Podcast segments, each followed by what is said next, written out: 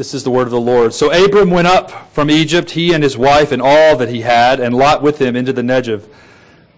Now Abram was very rich in livestock, in silver and in gold, and he journeyed on from the Negev as far as Bethel to the place where his, his tent had been at the beginning, between Bethel and Ai, to the place where he had made an altar at the first, and there Abram called upon the name of the Lord.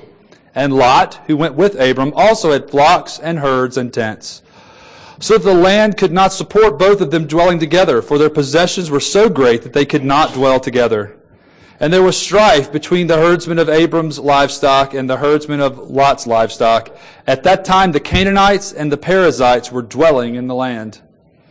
Then Abram said to Lot, Let there be no strife between you and me, and between your herdsmen and my herdsmen, for we are men, brothers. Is not the whole land before you? Separate yourself from me. If you take the left hand, then I will go to the right. Or if you take the right hand, then I will go to the left. And Lot lifted up his eyes and saw that the Jordan Valley was well watered everywhere, like the garden of the Lord, like the land of Egypt, in the direction of Zoar. This was before the Lord destroyed Sodom and Gomorrah. So Lot chose for himself all the Jordan Valley, and Lot journeyed east. Thus they separated from each other. And Abram settled in the land of Canaan, while Lot settled among the cities of the valley and moved his tent as far as Sodom. Now the men of Sodom were wicked, great sinners against the Lord. The Lord said to Abram after Lot had separated from him, Lift up your eyes and look from the place where you are, northward and southward and eastward and westward. For all the land that you see I will give to you and to your offspring forever. I will make your offspring as the dust of the earth, so that if one can count the dust of the earth, your offspring or your seed also can be counted. Arise, walk through the length and the breadth of the land, for I will give it to you. So Abram moved his tent and came and settled by the oaks of Mamre, which are at Hebron. And there he built an altar to the Lord. The grass withers and the flower fades, but the word of our God endures forever. Let us pray. Lord, we thank you so much for your word. We ask this morning that you would draw our attention to see your goodness your grace, the peace which you give to your people, how you reorient us and reform us into the people that you would have us to be. Let us see this morning how that's working in the life of your servant Abram, that we might see the greatness of Christ, who is the focal point of all of Scripture, and how his greatness and his goodness and his accomplishments for us are working out in our lives today. Would you make it so, we ask, Lord Jesus, we pray in Jesus' name. Amen. Please be seated.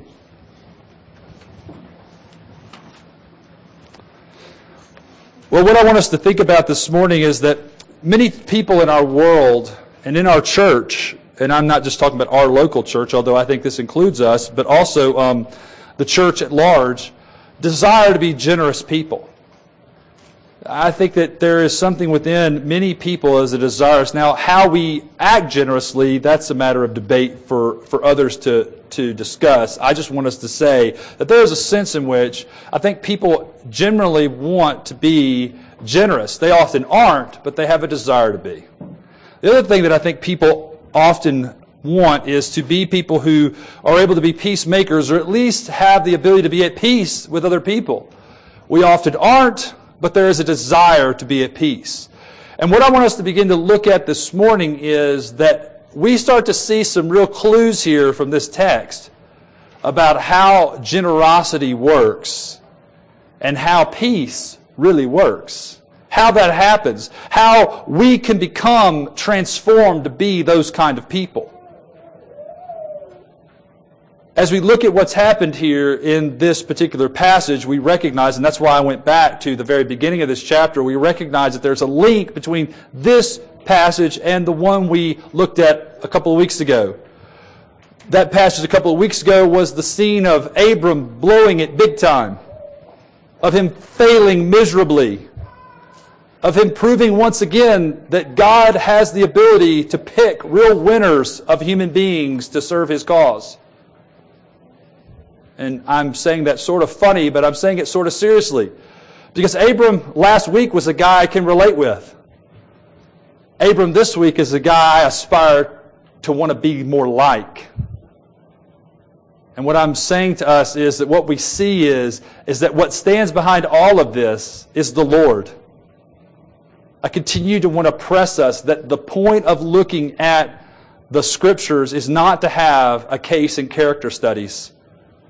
It's a case in the character, the main person of the Lord. And those who stand this side of the cross, we know that the Lord was most fully seen in the person and work of Jesus. So we want to see that this morning. We want to be like those Greeks who said to the uh, apostles, Sir, we would see Jesus. And so we come this morning to look at this text and say, Lord, we want to be the kind of people that you want us to be. And what the scriptures are saying to us, if you would be that kind of people, you have to see the Lord and all his goodness and all his grace. Well, I've kind of in some ways given you the punchline at the beginning, but that's okay because now I want to unpack how we get there, how we think about this. The first thing I want us to notice in this text is the idea of the reforming heart. Look at how this happens. It tells us that Abram comes out of Egypt really wealthy. He has lots of stuff. And, and, there's something that's kind of interesting about this because he goes down into Egypt because there was a severe famine in the land and he blows it, but he comes out with a whole lot of stuff. But one of the interesting things about this particular text is, is that prosperity actually brings discord.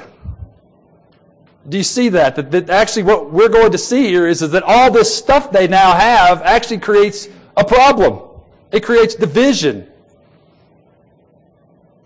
And so it's an interesting aspect of the text. I don't think it's the central point of the text, but it is something to keep in mind. It is part of the context. I think one of the big points that's being made here, though, comes in verse 4. It says he continued the journey all the way back to Bethel, to the, to the place between Bethel and Ai, to the place where he had made an altar at the first. And there Abram called upon the name of the Lord. This is what it means to have a reforming heart. Does that make sense? One of the things I, I, as part of the quote unquote reformed tradition, I've often said, and I have other friends that think this too, we should get rid of the ED and get the ING back in that, the reforming tradition. Because there's a sense in which what I want you to see that's happening to Abram is, is that he's in a process of growing, of being reformed, constantly being reformed into the person that God would have him to be. He's seeing that he's not that person. He comes out of Egypt fully aware of that. He didn't say anything to Pharaoh. Pharaoh rebuked him harshly, and Abram had nothing to say but to hang his head, get his stuff, and get out. And I want you to think about this because I think something's being told to us really profound here. When we blow it big time, a lot of times our tendency is to become very self oriented. I blew it. I screwed up. I let the Lord down. What in the world am I going to do? How could the Lord possibly ever use me again? This is just, I'm just worthless. I'm just a dog.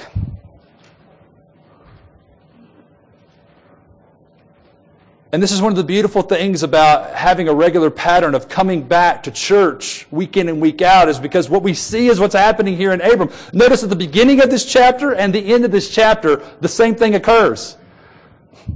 There's, a, there's an altar, and there's a calling upon the name of the Lord. There's this reforming, this reorientation, this reordering of the mind and of the heart and of the affections to what really matters to where things really lie. Notice that Abram gets his mind off Abram and gets his mind in heaven. And if we might could have said, the, the sermon title could have been something like this Abram was of the most earthly good because he got his mind back in heaven. Because that's how this chapter begins. Abram puts his eyes back to the Lord and says, Lord, I'm back. I wandered off, but I'm back. And part of the reason why Abram is able to see that is because God, even when he blew it, didn't forsake him. And we need to be people who begin to understand that reformation of the heart reordering of the mind, restructuring of how we process the world, what the academy would call the paradigm shift. We need to realize that this is always going on. It's not something that we somehow just do one time. I shifted, I basically was this way, and then I became a Christian, and now everything is completely different. It is completely different, but you don't like to live that way. We keep going back. We keep running back to the old patterns, the old ways. That's why Scripture constantly says, don't go back to Egypt. Don't do what they do in the land of Canaan. Don't do what they did in Egypt. Change your mindset. Think differently. Be reformed in your person. And this is a process which is often painful. It's a struggle. What we're going to see today is that Abram does something really wonderful and beautiful, and we go, yes, that's it. That's what we want to see. And yet we're going to realize several chapters down the road, he's going to be once again selling Sarah off to the highest bidder, so to speak. And that's us. It is a process. It is a struggle. It is a journey. But it is one that we must never, never, never stop pursuing. And how do we keep pursuing it? We're going to look at today. But what I want you to see is, is that the first thing that happens to Abram is that his heart is being reformed. Worship, which is what he is doing, is a time that we remember who God is and who we are. We come into his presence and go, Lord, I am that guy who blew it in Egypt. And you are that God who in your mercy loves me still and is willing to let me return to this altar which I built in a better day to remember that you haven't forgotten me and to let you know that I have not forgotten you. Worship is a setting the heart on God. It is once again reminding ourselves that though we often look for joy and happiness in other things, it can only be truly found in God. We come to worship. Abram came to worship to pull his affections away from the artificial objects of worship. Money, careers, relationships, approval, power, and control, among other things. You see that? Don't you see that a lot of that whole issue was famine? What am I going to do with my life? Look at the context of my relationships. I need to survive. I need to protect Sarah. And so he's crafting. Think about how that works. Approval, power. I need to be in control of this situation. That's us. We get afraid. We feel helpless.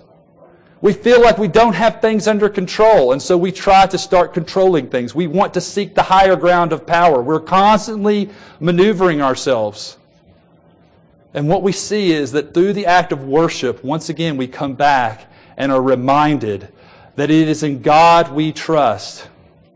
Not because it's on our money, but because there is really a God who's trustworthy. And that's what we see in this text.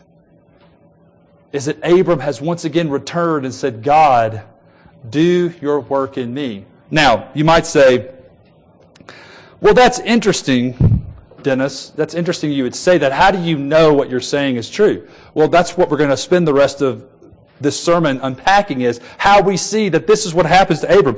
Abram becomes an embodiment of that Latin term, semper reformanda, always reforming. We see it. He is a man in progress, in work, being changed and transformed.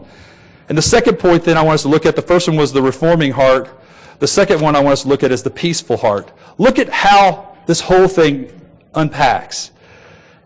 And Lot who went with Abram, verse 5, also had flocks and herds and tents, so that the land could not support both of them dwelling together. For their possessions were so great that they could not dwell together. And there was strife between the herdsmen of Abram's livestock and the herdsmen of Lot's livestock. At that time, the Canaanites and the Perizzites were dwelling in the land.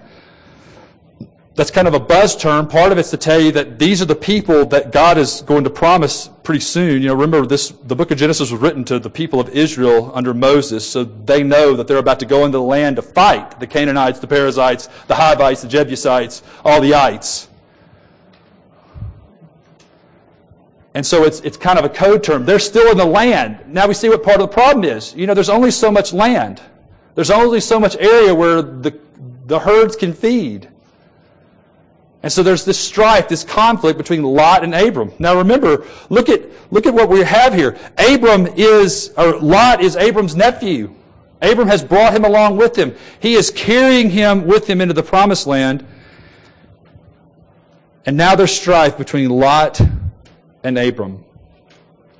And now I want you to begin to look at what happens here. Abram does something that is astounding. Do you see what he does? Abram, who's been told that God was going to take him to this land and show it to him, God was going to give him this land, make him a great nation, do all these things, does this.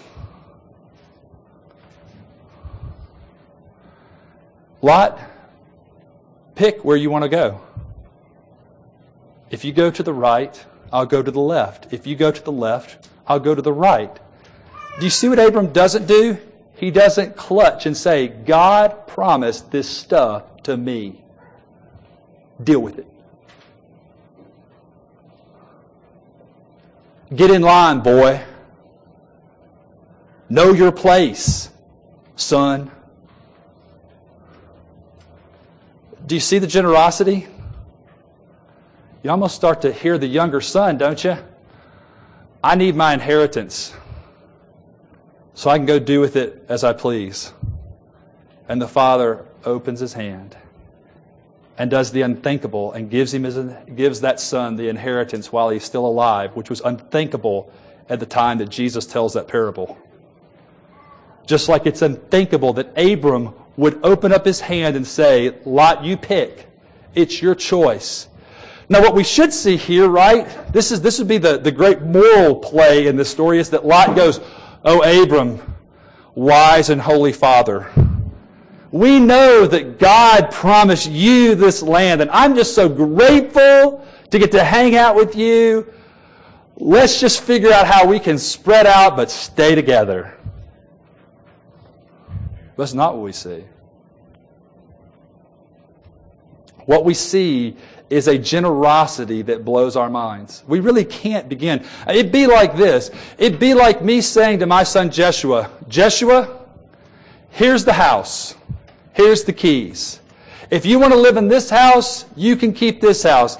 If you want to live in another house, I'll go buy you one and set you up in that house. Is that starting to kind of get you the picture? Now that would presume that I actually had the resources to do such things, which we know I don't. But, it, but it's that kind of idea, though. Abram did have those kind of resources. And he generously gives to Lot. He doesn't clutch after his stuff.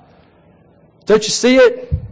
Abram, who is wealthy, who has the riches, has all these things, acts like a poor man and says, You do what you will. You pick.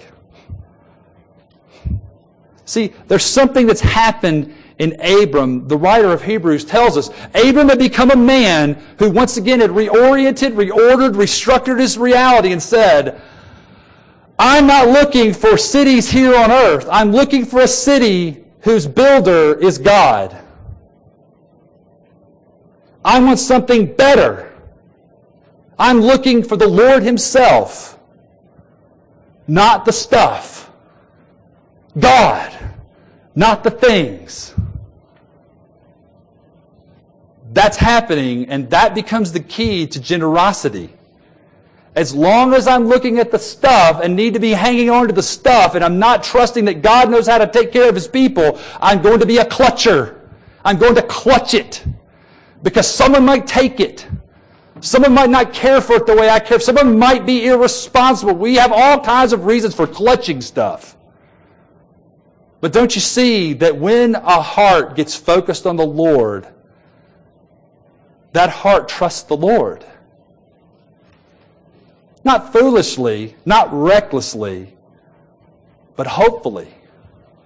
God knows how to care for his people. And Abram is demonstrating that he really believes that.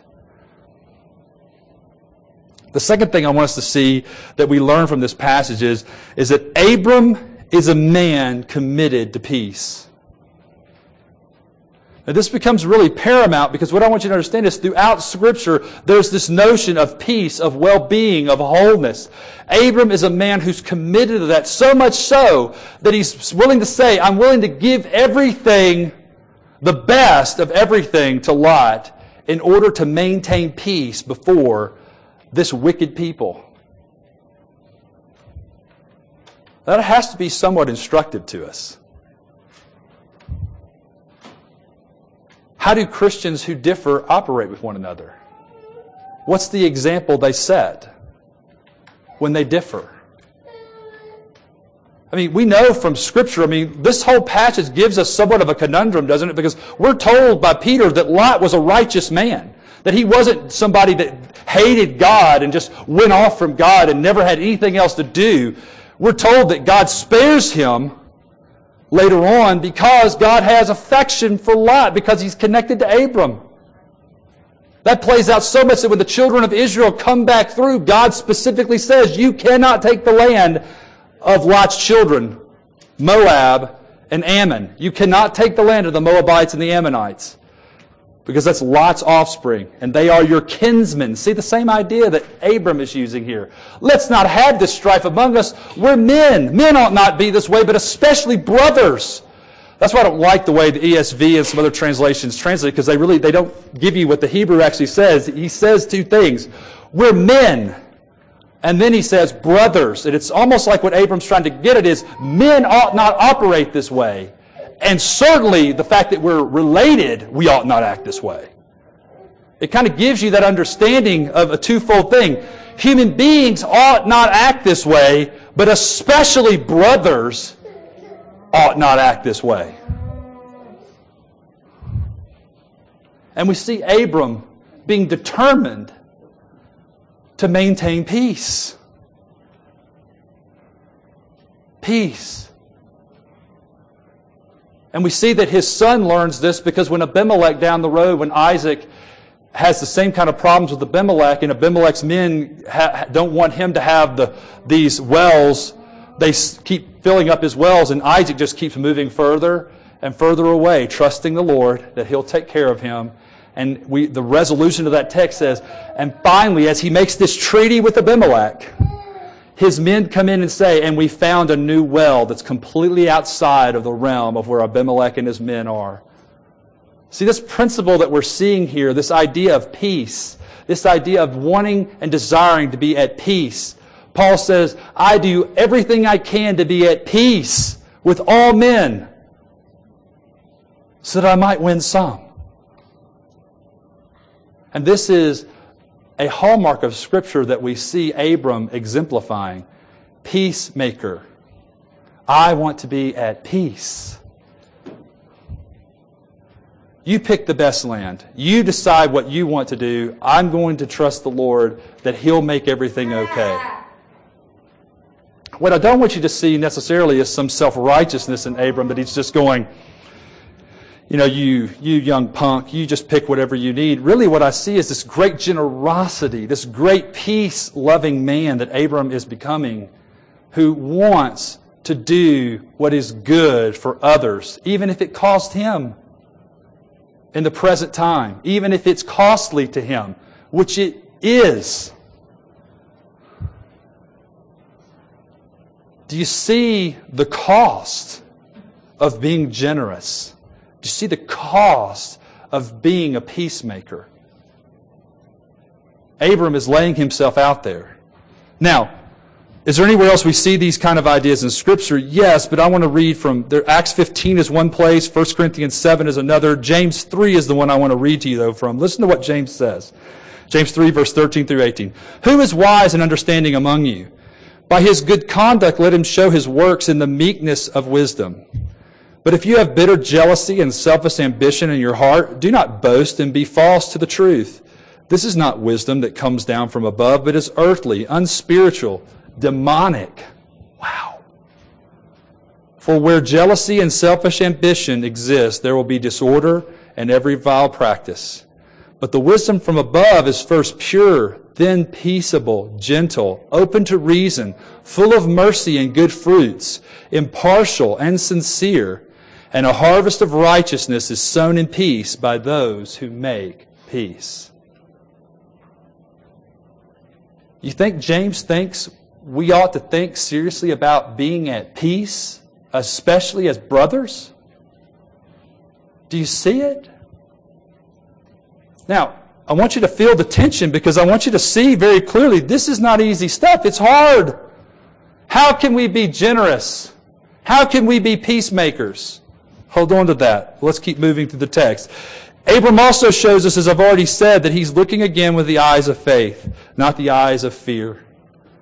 He's once again placed his fear upon the Lord, not upon man, not upon circumstances, not upon situations.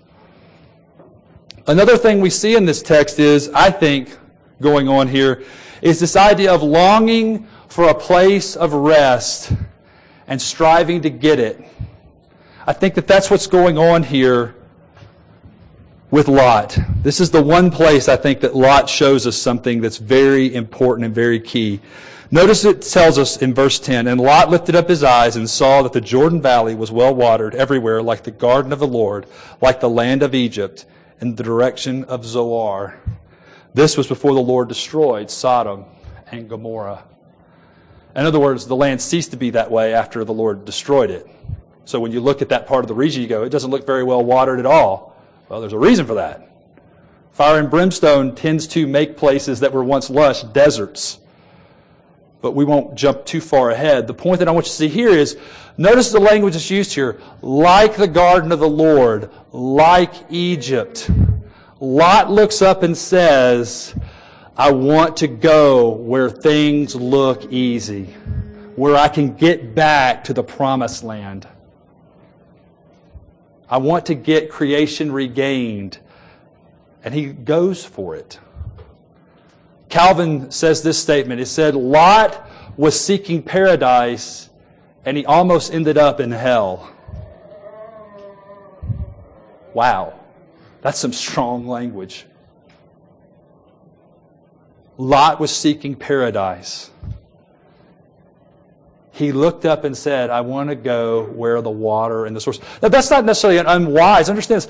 Lot's been told he can do whatever he wants. Pick where you want to go. He looks up and says, There's the water. There's all this stuff. But he doesn't consider all the other things that go on with that because where there's a whole lot of water, where it looks like there's paradise, in a sinful world, guess what? Everybody else gathers there too.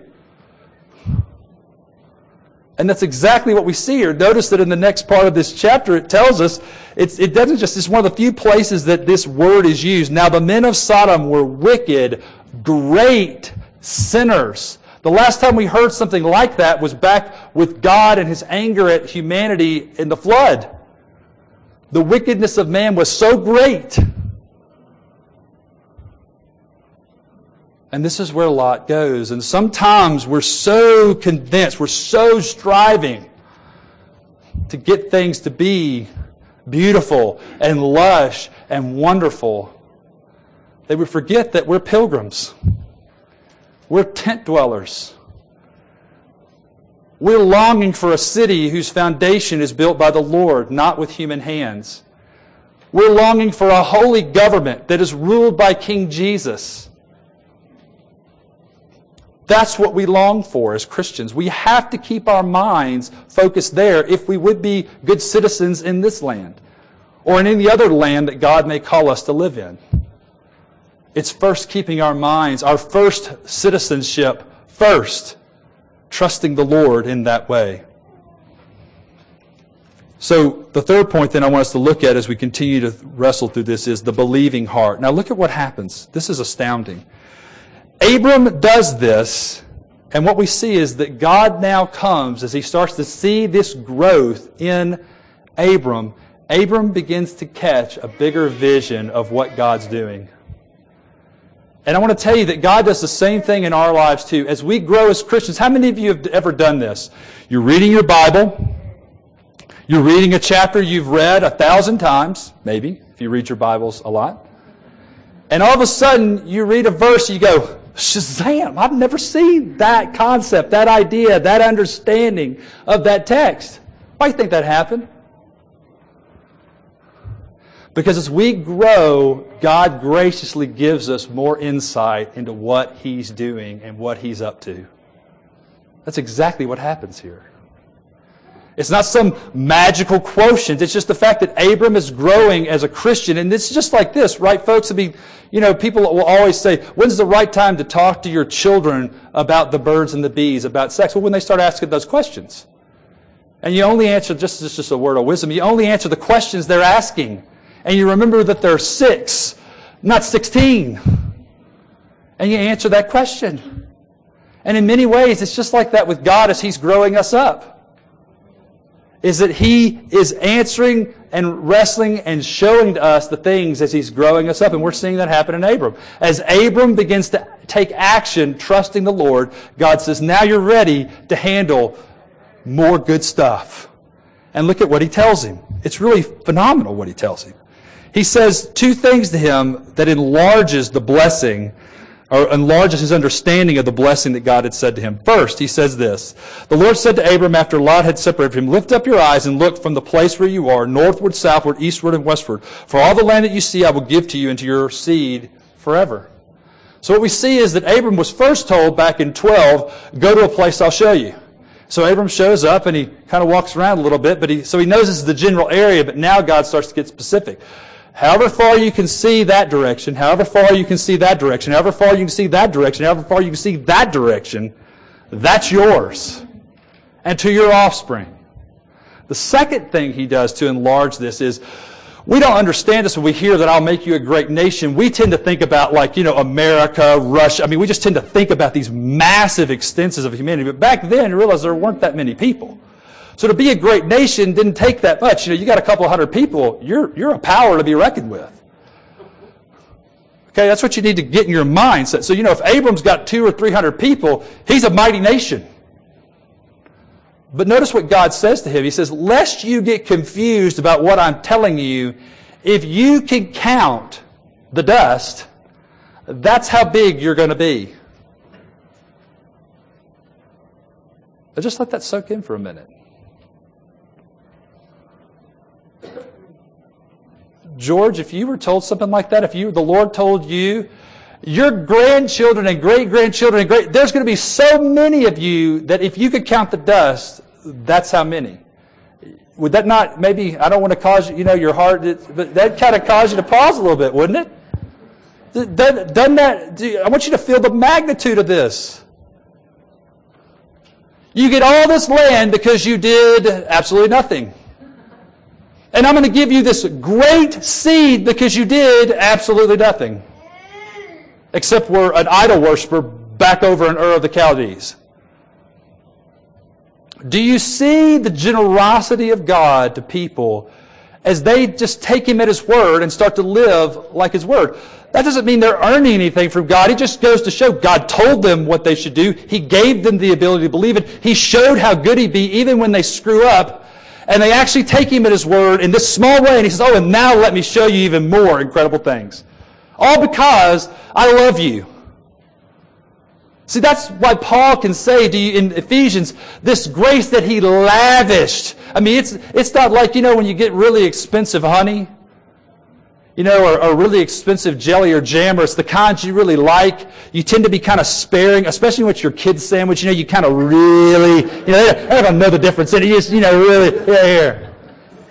That's not, it's like you're the little kid. You're the, you're the, you're the one year old. You're the, you're the two year old. And God basically says, here, I'm just going to dump the whole, the whole jar. Just smear it all over that sandwich. Man, just, just go for it. In our family, there's this tradition where we would take, when you have your first birthday, we buy this massive birthday cake. And what you get to do is you have the freedom to basically annihilate the cake. It's your first birthday. Just get after it.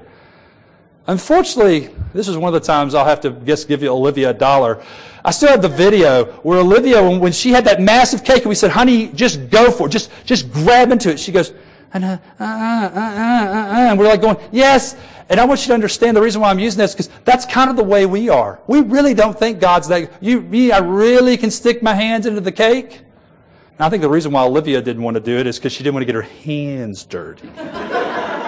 that's the kind of little girl she was. But I want to say that lots of times we don't want to do it because we don't really believe God's telling us the truth. He can't really be that. He doesn't really mean that. I mean, free grace? No, there must be. It can't really be. Where's the catch? Where's the punchline? Real goodness, goodness that surpasses all my dreams, can't be. I mean, we all know, right? If it's too good to be true, it's too good to be true. And on this place, that's probably a good rule to live by. But in this sphere, it's a bad rule to live by. He's better than you think. See, that's what he's doing to Abram. Abram, you've been faithful in little. Now let me show you what I've really brought you into. You're going to be the father of a great seed. A seed that can't be numbered. And we see the reality of that borne out in Galatians 3, for in Christ Jesus you are all sons of God through faith. For as many of you as were baptized into Christ have put on Christ. There is neither Jew nor Greek. There is neither slave nor free. There is no male and female, for you are all one in Christ Jesus. And if you are Christ, then you are Abraham's descendant or offspring or seed, heirs according to the promise. What promise? This promise. That land, all that promise is ours if we're in Christ. You see that? Abram's believing heart began to see. And see, what I want you to say is whatever God's promised to Abram, that's ours. If we're his seed, that promise is to him, and we're part of that promise. We're part of that blessing. We're part of that provision. We're in that aspect of life. And God's calling us to believe, to trust, to know. The last thing I want us to see in this text before we conclude is this. Look at what Abram does, because God says, Arise, walk through the length and breadth of the land, for I will give it to you. So Abram moved his tent and came and settled by the oaks of Mamre, which are at Hebron, and there he built an altar to the Lord. Here's what happens.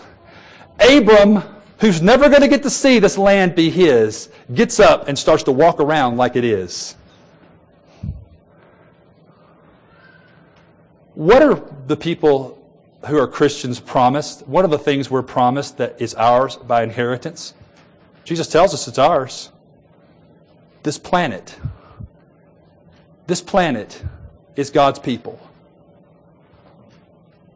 This is our planet. This is our Father's world, and He tells us that He will grant this to us. The meek, the humble, the peace lover, will inherit the earth. Now, I don't want to sound like a prosperity gospel kind of person. I'm not, I'm not talking about that kind of thing, but I do want you to think about this. What I'm trying to say to you is, how would it look if we started walking around this world like this is our inheritance? How would we start to think about it? This is, this is mine. God, this is, this is ours? And you're going to clean it all up in the end. It's going to be even better than what it is right now. That's right. How would you start to live? How would you start to think about your neighbors? How would you start to think about your city? How would you start to think about the realities around you? See, Abram starts to walk in the land by faith, believing that this is his inheritance. And so we see him being a generous, gracious, peacekeeping person. Even as he makes treaties with people he knows God doesn't have a great future for. He's going to find that out in Genesis 15. He still continues to operate as a person who says, This is all mine. I operate from a place of strength, not my own strength, but God's strength. And when I do that, I quit being afraid because I know He's for me. He loves me. He is my helper and my keeper. Now here's how we know. This is the big conclusion that you need to see because that all sounds great, but if you miss this point, you miss everything. The only way that was able to be accomplished for Abram is the only way it can be accomplished for us. While Abram does an amazing thing in saying he won't clutch after the promise of God, we read about it in our affirmation of faith, the real reality that lies behind it. What secures all this for us is the person and work of Jesus. And what we see in Jesus, we're told in Philippians, is that while he was equal to God, he was God, he did not clutch the riches of heaven. He didn't clutch it. He emptied his hands of it and came and became one of us.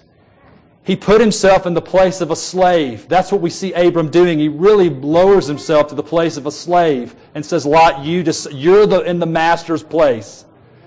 But we see the greater illustration of that, the perfect illustration of that, the reality of it, not no longer an illustration in Christ, who doesn't clutch.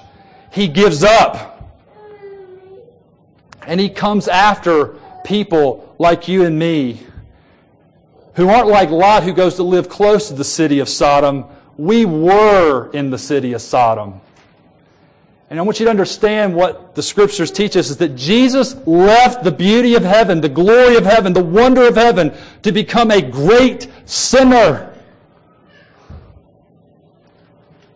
That's how great a Savior He is. He became a great sinner, the greatest of all sinners. He who knew no sin had never done anything wrong had all of that poured out on him so that we might have the riches of heaven, that we might have an inheritance that can't be taken away, so that we might know the true and living God and be accepted by him. That's the point of this text ultimately. That's the focal point. It's saying, look, keep looking forward, keep pressing forward until you get to Jesus. Jesus also shows the reality of how we are able to be peacemakers. It's because he was willing to even be separated from his Father so that we, we might be at peace with God. See, we really need to come to a place where we begin to understand how great a salvation we have been given. And as we do that, what we see is that God is gracious to continue to unfold to us the realities that He is at work in heaven and to continue to bless His people. And we pray that God would make it so. Amen.